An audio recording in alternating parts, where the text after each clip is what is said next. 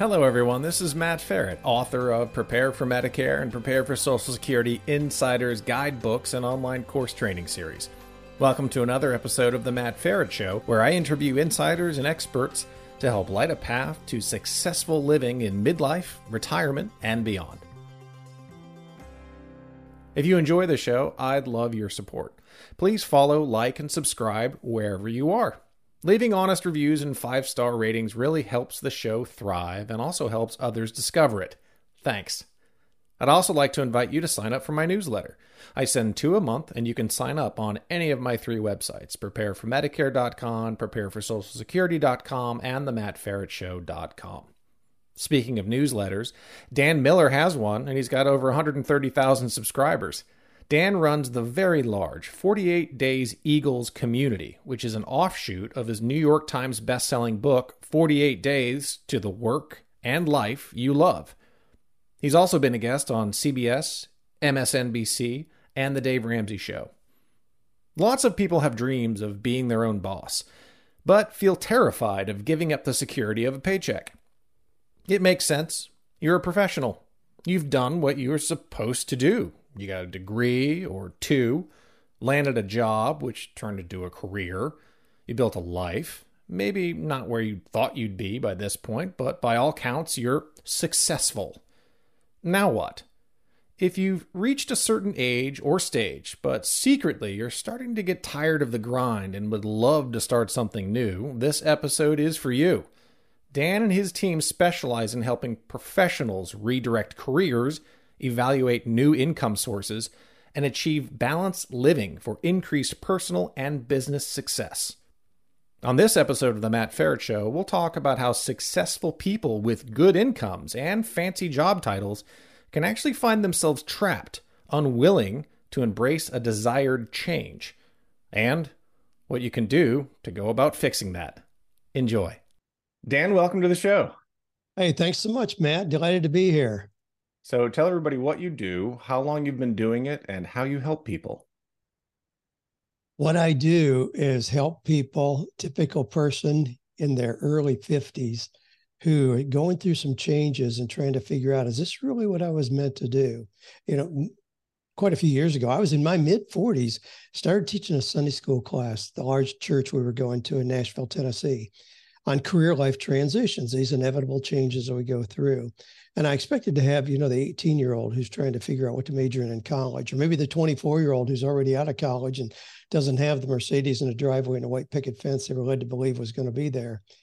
I had a few of those, but what surprised me, Matt, was that I had doctors, attorneys, dentists, accountants, pastors, engineers coming, and I'm like, what are you guys doing here? And they're like, well, you know, things are going okay. Everybody sees me as doing okay, and I am, but I think I'm living somebody else's dream. I'm not sure this is really it for me. That's the space that I moved into. And I've spent 30 years there helping those people who, by all outward appearances, are doing great. But they're saying, you know what? I think there's something else. I think there's the dream I had back when I was a kid that I haven't really acted on. I got caught up in doing what was practical and responsible. And here I am. But I'd like to see a new chapter in my life. Yeah, you you you just rattled off a bunch of professions that people aspire to and work really hard to get, you know, degrees for, certifications for.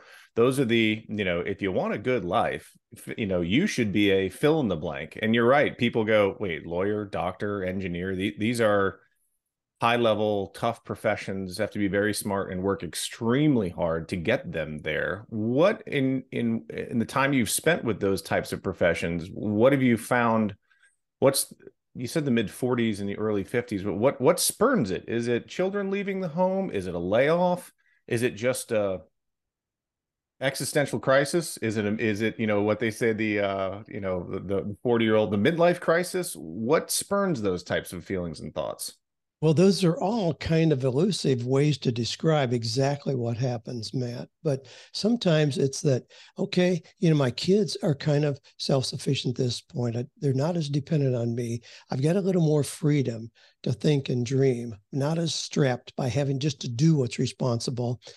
I think it's time that I could explore or spread my wings a little bit. Now, here's here's what happens. The reality is, kind I'm going to generalize grossly here. Bear with me. That's fine. But in in the book, The Millionaire Next Door, Thomas Stanley, that wonderful book, in his work with millionaires, he discovered the average millionaire in America had a GPA of 2.7.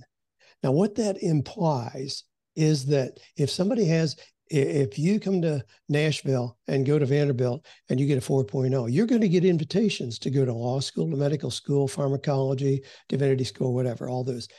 You're a kid with 2.7, you don't get those invitations. And you may find something that's way more authentic to you where you can just absolutely knock it out of the park. That being said, a lot of those people who have those fancy acronyms behind their name, a PhD, a JD, an MD, and so on, simply got there because they had the academic ability to keep going. So it allowed them to procrastinate having to make a real life decision because it's certainly socially acceptable to just keep going to school. Who's going to fault you to that? Wow, you get to go to law school? Cool. So you got another three, four years to hang out in, in that environment. And a lot of people discovered it wasn't really an authentic fit. It was just a socially acceptable path to go on where they had proven their ability to do that. And they end up in something where they have the ability, but not necessarily a real blend of their passion. That yeah. leaves that gap. Wow, I know yeah. I can do this, but I'm not really passionate about it is there uh, you know we're talking about those types of degrees first and i do want to get to the whole by the way the 2.7 thing when i read that uh, back in the late 90s it made me very happy that i could be in congratulations. You got a chance. I guess that's the uh, the shame you feel uh, being raised by two phd parents is uh, the 2.7 or the 2.8 in undergrad was was uh was not celebrated in my house but that's oh why my Mr. Mr. Stanley was uh was very helpful in me in helping me getting over that in the in the in the nineties. Um, in any which way is um, you know, you were talking about professions that have, you know, let's be honest, they have money attached to them, and if Absolutely. you know they've done a decent job within those professions, they should have some, uh, you know, some significant funds squirreled away in their forties and fifties, and give them that freedom to do that exploring.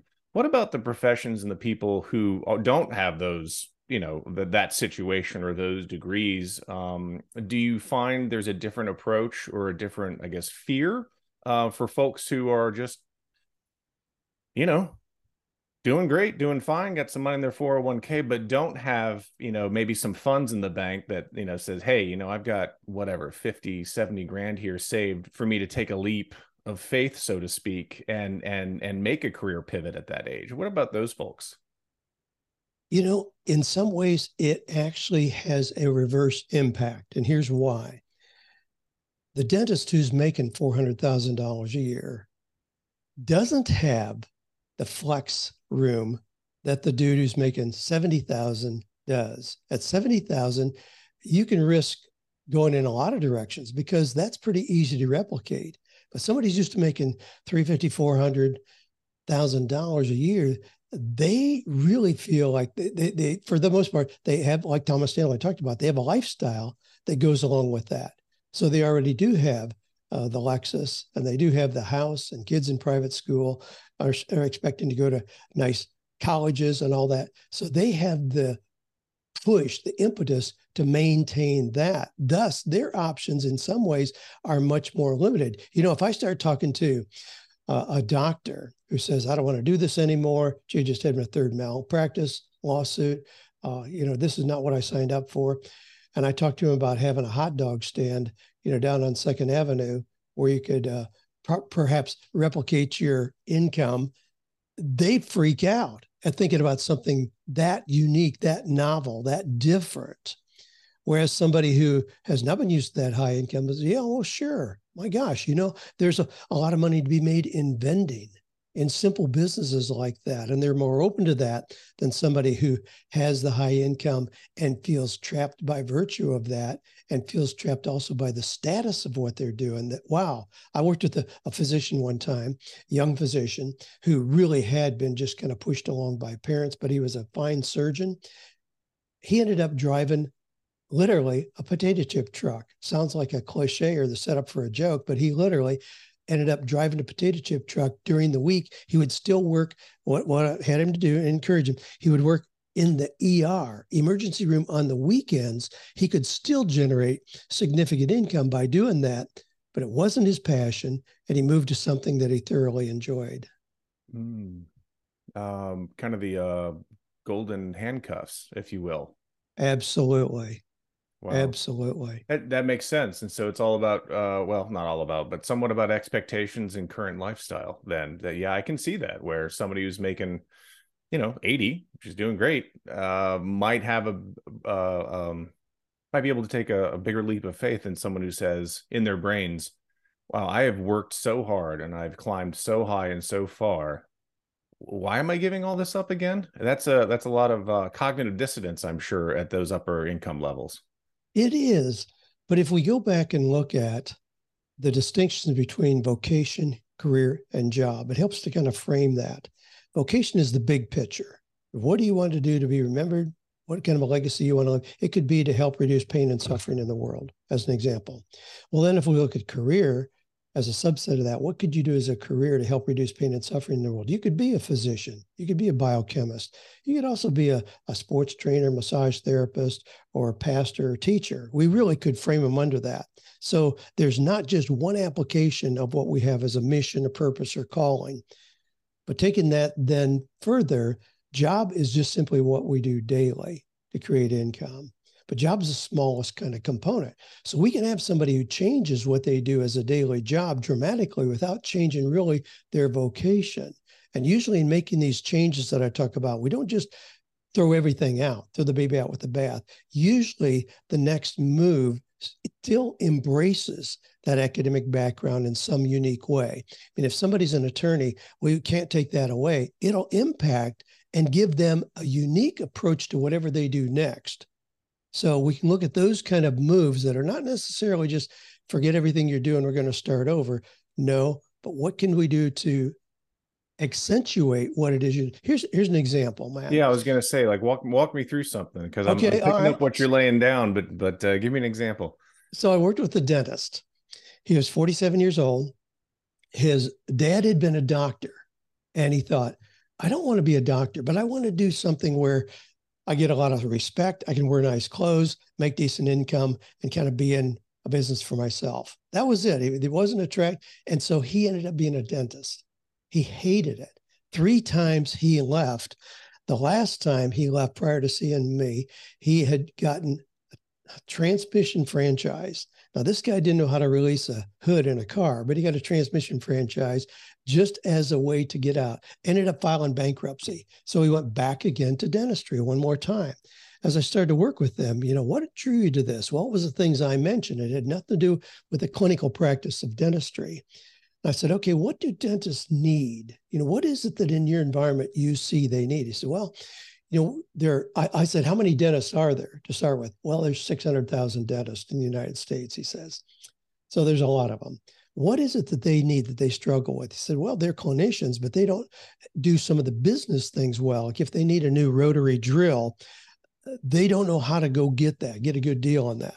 I said, what if you provided a service where those people paid $29 a month to you to be their broker to go find the best deal on whatever it is that they would need in their office? I said, would those manufacturers, the vendors, the suppliers give you discounts? Well, sure, they would. If they don't have to go through the individual decisions of each person, they give massive discounts. I said, I want you in the next 90 days to find a thousand people, a thousand dentists who will come on board with what we just described. He said, man, I can do that. I probably have 5,000 other dentists in my Rolodex. He did. 90 days, he had those thousand and more. So here's a guy who's bankrupt, doesn't have the capital to start a new business, but we've created a business out of nothing where he now has $29,000 a month as a base to be the, the, eyes and ears to go out there. That's how, but we, so what we did was put him into a very profitable business which is what he wanted. He wanted to be in business where he could make money, now wear nice clothes, as I described, but it put him in a business that validated and built on his academic background and yet put him in a position where he would never again have to have his hands in somebody's slimy mouth. That's an example that of how we pivot, embrace where they came from, but find a new direction. So you don't uh, in that example you didn't say like go do another transmission one you know that was a No. bad franchise go go get a McDonald's uh, you said okay let's sit down and talk about what you're bringing to the table and how you pivot and I don't mean pivot 180 I mean pivot 2 or 3 degrees right That's right. That's right. It'll embrace what you were doing previously.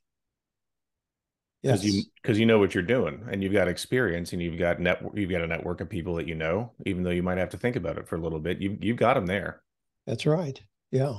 What about, and I'll take it back from, thank you for the example, but I'll take it back from a dentist, but I mean, a bankrupt dentist in that example, but still a Yes. dentist nonetheless, right? The guy could have been like, all right, look, I've, I've gone, I've gone broke. I'm going to go back and get hired to be a dentist and make my, you know, three, four hundred thousand dollars a year. And he, and he didn't do that. But what, what about the guy or the gal who's got, you know, that $80,000 a year job and um, they have transferable skills, um, but not necessarily you know an entrepreneurial ability.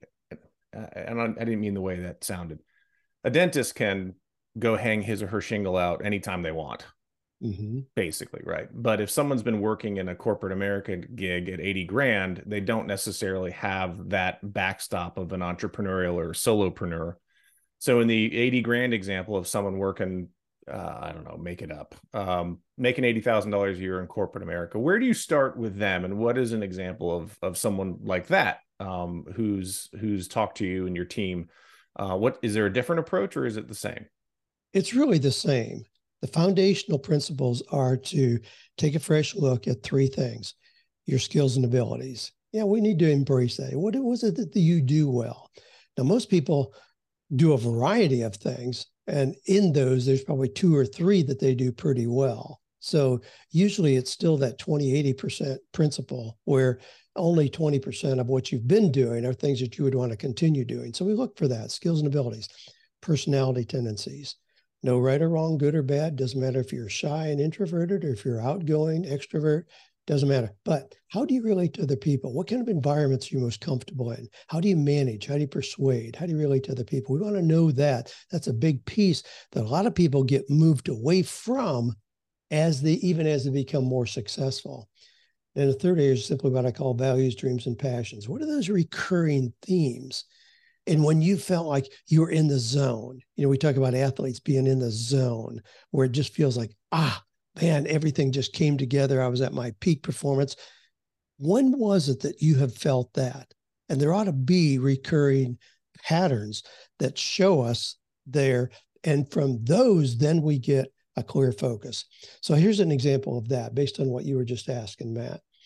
So I worked with a guy who came to me. He was pastor of a small Baptist church. So he was an employee of the church. I'm like, okay. He, he was frustrated, clearly.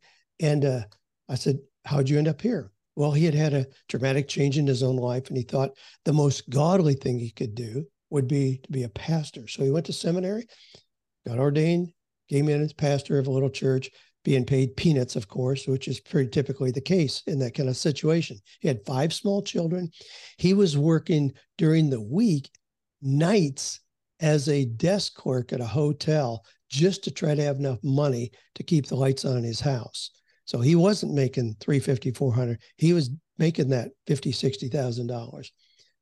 And I said, man, you know, who who sold you this bill of goods? And he was really kind of taken back. He's like, what do you mean? Isn't this the most honorable thing I could do? I says, no, you're an imposter. There's nothing about this that fits you. Somehow you get caught up in thinking this was godly, but it's not.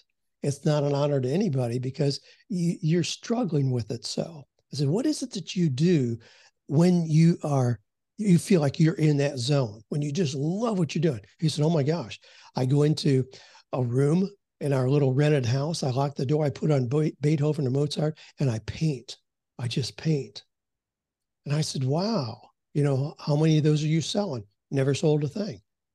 I said, why is it that you're doing something you enjoy so much like that? And you never looked at that as being a potential for provision for your family. He became an artist. For four years, he did faux finishes where he would do, you know, use his brushes, sponges, rags on pretty walls, blank walls like behind you there to make a real dramatic effect. He did that. He was extremely successful doing that. That gave him immediate income, but it also gave him time to position himself as an artist. Today, he does nothing but abstract music themed art, and he's highly known in the music community. Everybody who's anybody has one of his paintings. I've got one hanging on the wall right behind me here. If I put my camera around, you could see it. And it's a $15,000 painting that he gave me just out of, of gratitude after we finished this process. He's an artist. His income is 10 times what it was previously. Wow. Now, and and the, here's the here's the interesting thing too. People may hear that and think, well, he walked away from his calling. His no, he didn't. He misunderstood what his call. His biggest vehicle for ministry or service is through his artistic skill, not in trying to be something that he's not suited for. Wow, that's um that's a heck of a story. Um, I don't even know. Well, actually, actually, Dan, hold on one second here. I, I've got to turn something off in my house. It's making a noise. I apologize. All right. But I, I'm gonna I'm gonna pick up right on that. Okay, I promise because I I want to. uh Sorry about that. Okay. An AC vent up here that uh, kicked on, and I didn't mean for it to. I usually turn that off before I start. Oh. So sorry. All right, I'm going to go right back. Okay. All right. So in the first example of the dentist, um, you know, you were you were uh, he went to the entrepreneurial route, right? Which we all know is is um, well, I don't know, maybe my frustrated entrepreneur in me uh, says, uh, "Wow, that sounds awesome." But it's also really, really scary. You know, when you go back and and read, you know, uh, one out of ten actually make it, uh, all those things, and and um, and you know the pastor did a similar thing of going out and finding your passion and you know make going through your three steps and then and then translating that in. Do you have instances where you simply recommend you know what? You're making 80 um your vision your your thoughts aren't either defined enough yet or you don't have necessarily what it takes to go out and be an entrepreneur. You should find another job another w2 job. Is, is that a potential outcome as well? Well it's interesting how you frame the question because if i really suspect that it's probably not somebody i'm going to work with. Now that doesn't mean there aren't opportunities or that it is not a good fit in times and there's certainly there are going to be those. However i'm not energized in helping somebody go in that direction. To just polish a resume go do an interview negotiate salary that doesn't fire me up at all. I get jazzed with the kind of situations i'm describing where we have to come up with something really non-traditional really creative to replicate the lifestyle that a person is used to or to give them freedom to really be who they are how they're wired so those are the ones, the people that I choose to work with. So it, it's not a reflection of the reality out there because there are times when what you're describing is absolutely probably the best choice. It's just that in my pre-screening, it's probably not somebody I would invest time to work with. That makes sense, right? Because then, yeah, you're not you're not a you're not a, a resume writer, uh, right? Well, and and it it certainly is biased by my own life path. I have never had a job. I've never gotten a paycheck. I've never had benefits. I've never gotten a W 2. I'm an old farm kid, and I just have always seen opportunities around every bush, and I just follow those opportunities. So that's my frame of reference. Uh, that's that's an amazing background, and one that I think probably strikes fear into the hearts of people who, who, as we've discussed, you know, went to high school, got a job, or went to college, got a job, or went to another college and then got a job. Uh, it is so anti. I don't know if antithetical is a word, but it is is so against much of what you know K through twelve education and higher education oh. espouses and and talks about. What are those? When people come to you, uh, I'll say the word brainwashed um, with that kind of linear you know oh. progression what, what yeah what are your what's first man what do you start with when you go like look you know what you the line you've been on is uh there's a different line and i've been on it for years what's that mental what are those mental hurdles you got to get people past you have dropped the seeds for a whole lot of issues in there. We have to realize our academic system was designed to turn people into industrial workers, to do things that are rote, rep- replicable, you know, just stand there and do that. I mean, that is what our academic system was set up to do originally. You also mentioned the word career in there. Career is historically a relatively new term. I mean, when people grew up even 100 years ago, you weren't concerned about a career. You just did what you saw around you that other people were doing and decided how you could fit in. You just did something there. It wasn't this elaborate process of choosing a career. You also mentioned that we have been taught to expect a linear path where you start when you're 18, then you go to school, and then you get the first job at 80,000. The next one ought to be 120, next one ought to be 200. We expect every transition to be more and bigger and more success in the way that traditionally define it. That we're not in a linear world anymore. We're in a very nonlinear world, meaning that somebody who has had a job for 20 years can lose it today and go from that fancy salary to nothing. And we can also have an 18 year old kid who develops a new software process or tool that can go from zero income to being a millionaire overnight as well. It's not linear. And it also want to open up the opportunity for people in their mid 50s or whatever they have to say, you know what? I want to take a year off and just go travel or let's take a let's take that 28 year old who has had the first couple jobs so they've got their resume polished and all and they say you know what i want to go and live in haiti for a couple years and help build schools down there. I've really been attracted to that. I've been reading about it hearing about it. Got a friend down there. I'm going to do that. Well no no no. Everybody would tell them you're going to damage your resume. Those days are over. And more and more companies are announcing they don't really need to see a resume.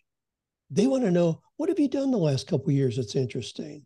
And those can be those can be very unique things that a person has done that they think provides more well-rounded education than having just sat in a classroom during that period of time my oldest son when he was uh, he started bmx bicycle motocross racing when he was 10 years old became very very good at that went into road racing and he went to Europe, lived in Amsterdam, raced on the Dutch national team right at right out of high school.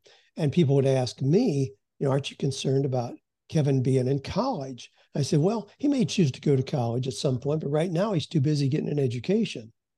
And I really mean that. How can you balance the idea of traveling the world, hearing people with other uh, religious traditions, other political aspirations, other cultures, how do you balance that with sitting in a classroom and just memorizing what you hear so you can regurgitate it when the test comes?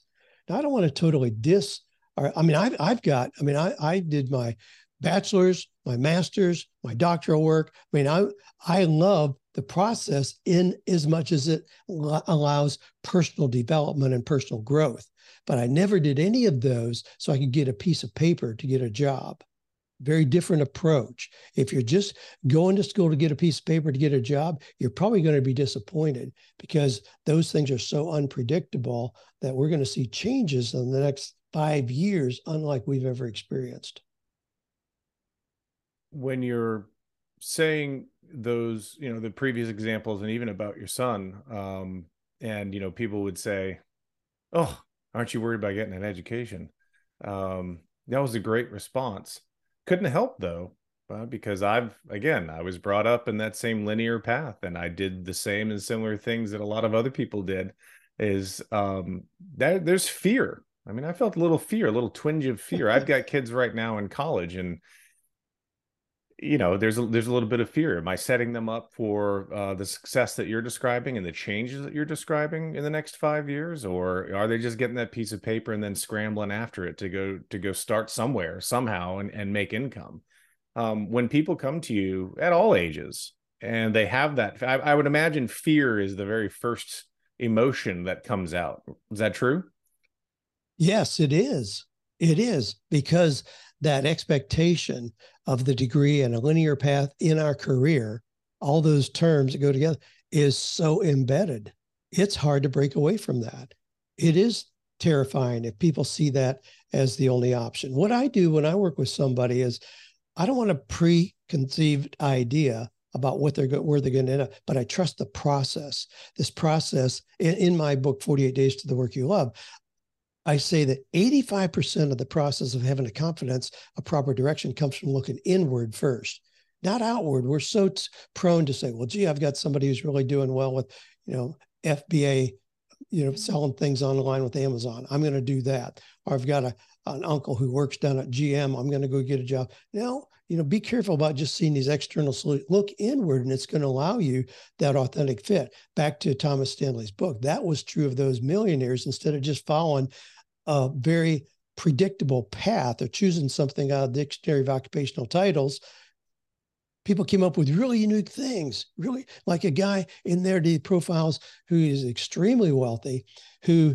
sells junk truck parts. He just found a niche there. He buys wrecked trucks and then sells the parts individually. The guy's amazingly wealthy walks around with bib overalls you know, with dirt in his hands, but he's got a life that he loves. I mean, those are the kind of things that have to be on the table. And I want people to see the full spectrum of opportunities. So today, having a job is a very narrow slice of the full continuum of what work opportunities are available. Um, that little boy, incidentally, my son, who is a bike racer, uh, grew up. He's father of uh, seven children at this point and lives in a beautiful house up in an aspen grove outside of Colorado Springs.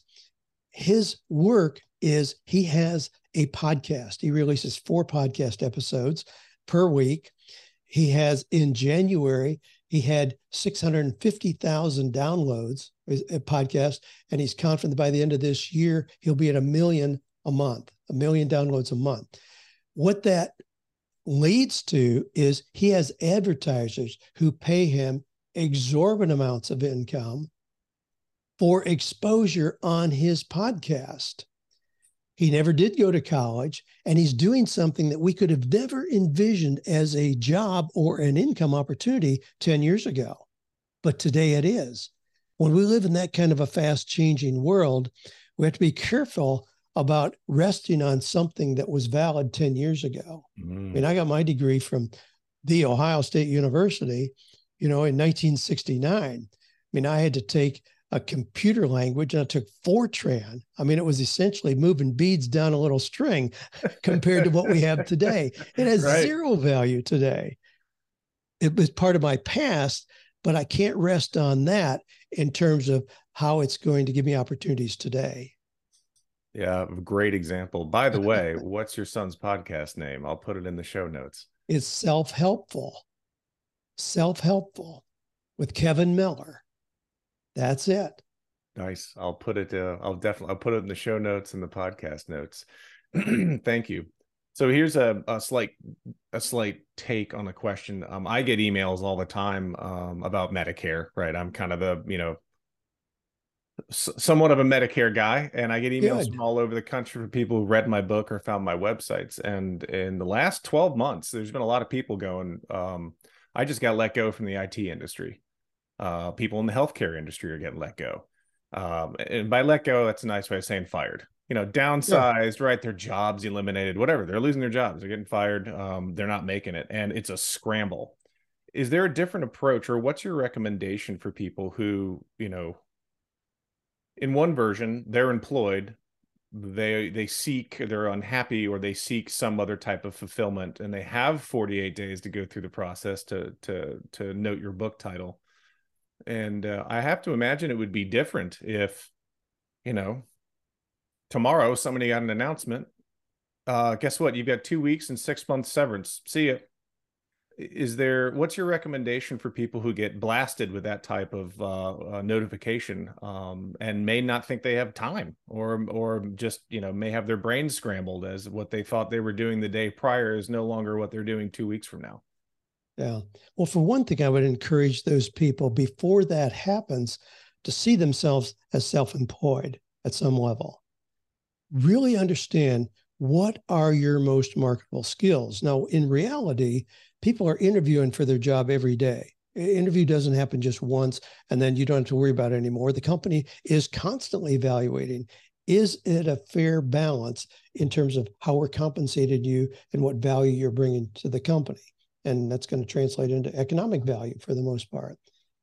So that's an ongoing process, meaning at any given time, somebody ought to be able to describe clearly what are your most marketable skills, not just for this company, but how they would apply for 20 other companies out there as well. So I encourage people to see their current employer as their biggest customer, so to speak, but always be recognizing you may have the opportunity, given as you described, to reposition yourself, and that may look different mean, you may, if you're in IT, you may discover that getting a cushy job with a big salary and benefits is really, really hard to ferret out these days. And, and a lot of companies aren't interested in offering that. But if you say, these are my skills, what I have would be a good fit for you if I spent 20 hours a month doing those. And you find five companies where you're doing that thereby reducing the hours you put in. And you could effectively, in doing that, double your income. But it's a new model. So it's kind of that in between. You don't have to be a, a true entrepreneur. I mean, you could take uh, being a bookkeeper as a simple example. You're a bookkeeper, so you work 40 hours a week. Probably the company is having to create things for you to do part of the time just to justify having you on as a full time employee. But if you really did what they need and spent 10 hours a week for them, you may be able to accomplish exactly what they need. They could pay you less, but per hour, you're getting a whole lot more. Again, you replicate that, get five other clients, other customers to do the same thing. You're doing the same work, but you're focused on what it is you do best, and everybody's happier overall. If somebody's not prepared to think about that potentiality, they're very, very vulnerable. Okay. So if they haven't done that work, where do you start? Buy your book, or or where do you start? If it's a complete, if they have, I mean, a lot of people are you know head down. I'm working yeah. 50 hours a week, making sure I'm on that hamster wheel, um, and making sure I'm not the one that gets that gets let go. And then surprise, they get that announcement. What's the? Uh, do you have any advice for the people who haven't done that planning yet? Um, and when that you know, when that, I mean, I say it's an eventuality. It seems like it is these days you get a certain age or a certain stage in your career, you're either too expensive or you're, I'll say it, you're old. And That's right. Hire you know somebody else younger and more dynamic in air quotes behind you, and they go, "Well, you weren't planning on retiring, but here you go. Here's your two weeks and your six month severance." Um, you're you're exactly right. And and my advice is, no matter what your situation is, start today to do exactly what I described, so you are prepared, knowing that you know you, you, a lot of people talk about they're in a job because it's secure. See, to me, it's exactly the reverse.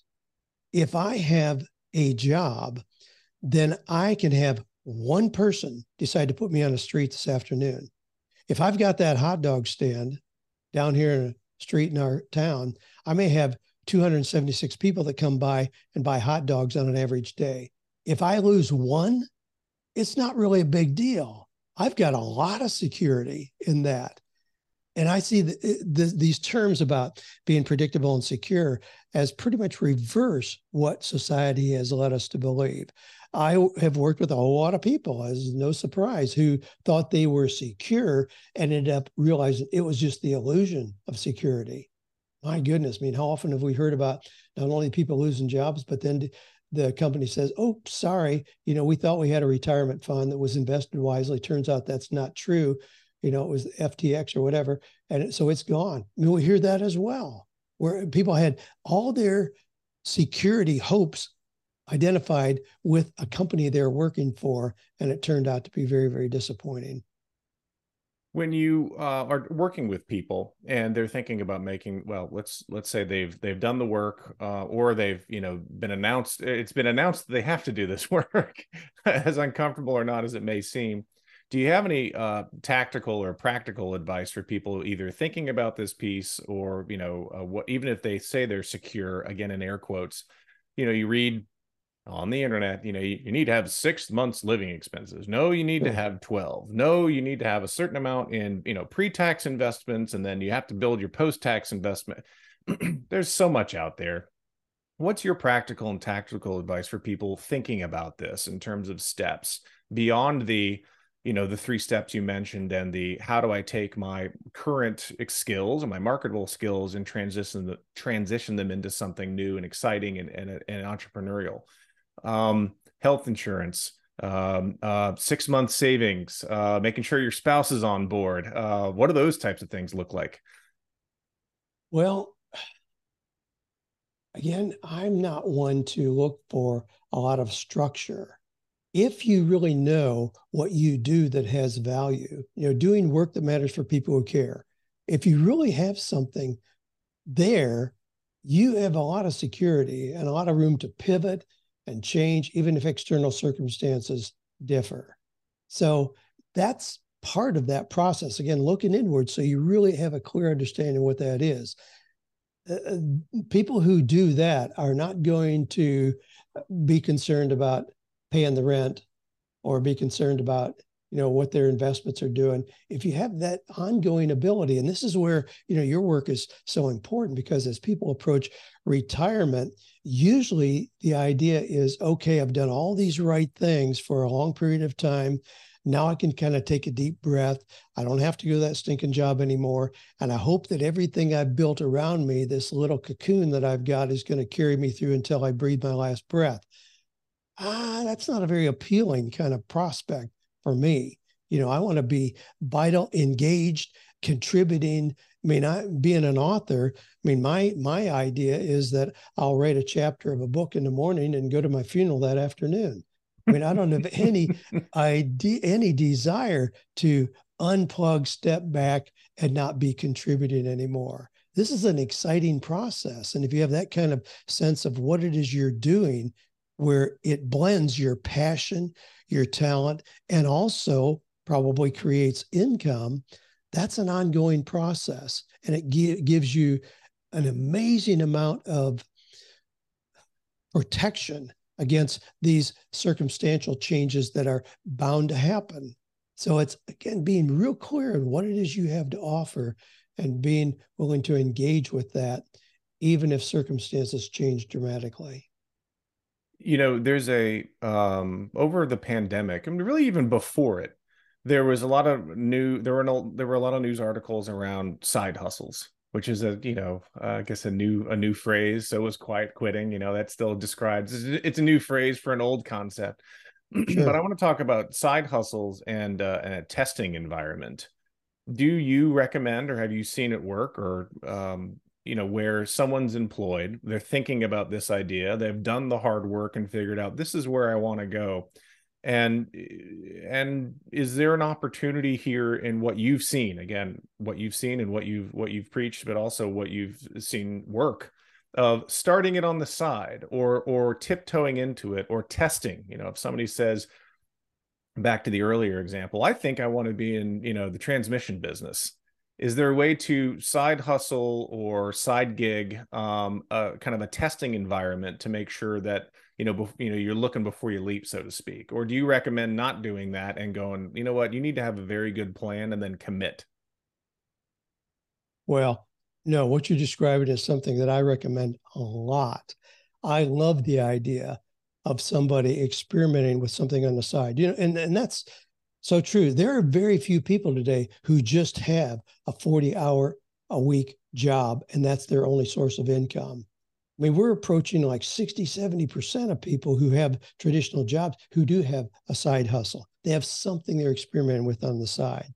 And I eh, very, very much encourage that. Now, here's, and I've got a, a process that whereby I say if you use 15 hours a week in your side hustle, you can be very successful.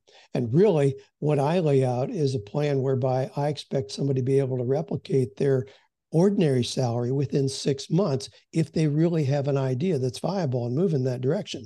But now here's what hap- what happens. People say, "Well, I want to start a side hustle," and so they start reading books, they listen to podcasts, they go to conferences, and six months later, they got their head full of knowledge, but they've never really they've never generated a penny. See, that's not where I want people. I want people to have something where you're generating money right away. So there has to be a split a division in how you're using your time. So it's not just more and more learning. You can't you can't keep doing that. You also have to be creating something. If it's art or writing a book or designing a course that you're going to offer or uh, buying a lawnmower, so you're going to start a lawnmower, whatever it is, you have to be creating as well. And then there has to be the earning part where you ought to be able to engage with prospective customers immediately as soon as you get that first dollar, you can identify, okay, this really is something that's going to work. Until that, it's just a hobby or an idea, a dream, a wish. But as soon as you get that first dollar, and I want to move people into that very, very quickly. And then the fourth area in there is the marketing, the business building. You have to continually be doing that in order to keep that going. But if you divide your time 15 hours in those four areas, you can have something that's very, very profitable on the side in just using 15 hours. And we all have that. I mean, we all start with 168 hours. If you work, if you got a little commute, you got some time you want to devote to community service or church, time with your family and kids, that's okay. But we still easily can come up with that 15 hours. And I've seen people go through this thousands of times where they have done exactly that, giving them the insurance that they need for having the job that may go away tomorrow. They can't control that, but they can control what they're doing over here. And if they have that in place where they're producing even 50% of their normal income, it gives them a, a sense of security that certainly isn't going to exist without that. This has been fascinating. Um, how do people find you on the internet and engage with you? And I know you've got a, a book and um, and a website, but tell everybody if they're interested in, in learning more about you and your process uh, or what you have to offer, can you tell everybody how to find you? Well, sure. Thank you for that. Yeah, one of my books is 48 Days to the Work You Love. And because of the success of that book, uh, that went very, very quickly. And that now is the name of our company. So 48 Days, 48days.com gives people access to a lot of resources for the things we've talked about here. We have a very active community online community where we have those dentists and attorneys and pastors and engineers and accountants who are saying, you know, I know there's something else. I'm trying to figure this out. And they link arms with other people who are on the same path. So it's really exciting. But that's the 48 Days Eagles. But 48 days is the door into all those resources. Thank you so much for that. It's been uh, a really, really great conversation. And uh, I had a hard time uh, separating uh, uh, questions for the audience from my own uh, questions. Oh. so, so thanks for bringing that out of me. Um, what questions or topics did I not cover that I should have? Wow, we, we covered a lot of territory. Really, the the kind of theoretical conceptual framework for how to look at this. There's certainly a lot of things we could talk about. You know, what's the impact of AI going to be on replacing humans? There's a whole lot of new things that are happening right now that are extremely exciting. We just have to realize these are new tools. You know, people were threatened when ATMs came into existence because it was going to throw thousands of bank tellers out of work. Well, that didn't happen. It had a different effect. So these changes, we don't need to be fearful. We don't need to try to legislate against them. We just need to be able to adapt to what these new tools provide. And really, if there's if there's another thought that I kind of want to leave with people, Matt, eh, knowing your audience especially, is that it's never too late to have a new beginning. You know, I talk to 27 year olds who think I majored in the wrong thing in college, or I am in my third year in law school and I realize I don't want to go in that direction. And they imply, gee, I made a mistake there. So now I'm just going to have to kind of coast into the grave. And I'm thinking, oh my gosh, you aren't old enough to even ask the right questions yet. Value your life experience. If you take a fresh look at it at 45, 55, 75, that's fine. It's exciting to see what's going to be coming next. You know, what are the next three years going to unfold? So never too late to have a new beginning. Dan, thank you very much. Hey, my pleasure, Matt. Thanks for the conversation. Dan, thank you. Dan 48 Days podcast consistently ranks in the top three under careers on Apple Podcasts, if you want to check that out. If you liked this episode, please follow, like, subscribe, and rate the show. Make sure to hit the mattferetshow.com website for links to all of Dan's items and, of course, the complete show notes. Until next time, to your wealth, wisdom, and wellness, I'm Matt Feret, and thanks for tuning in. The Matt Feret Show, related content, publications, and MF Media LLC is in no way associated, endorsed, or authorized by any governmental agency, including the Social Security Administration, the Department of Health and Human Services, or the Centers for Medicare and Medicaid Services. The Matt Feret Show is in no way associated with, authorized, approved, endorsed, nor in any way affiliated with any company, trademark names, or other marks mentioned or referenced in or on The Matt Feret Show. Any such mention is for purpose of reference only. Any advice, generalized statistics, or opinions expressed are strictly those of the host and guests of The Matt Feret Show.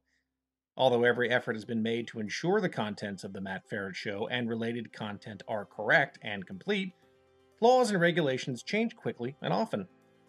The ideas and opinions expressed on The Matt Feret Show aren't meant to replace the sage advice of healthcare, insurance, financial planning, accounting, or legal professionals. You are responsible for your financial decisions. It is your sole responsibility to independently evaluate the accuracy, correctness, or completeness of the content, services, and products of, and associated with, The Matt Feret Show, MF Media LLC, and any related content or publications. The thoughts and opinions expressed on The Matt Feret Show are those of the host and The Matt Feret Show guests only and are not the thoughts and opinions of any current or former employer of the host or guests of The Matt Feret Show, nor is The Matt Feret Show made by, on behalf of, or endorsed or approved by any current or former employer of the host or guests of The Matt Feret Show.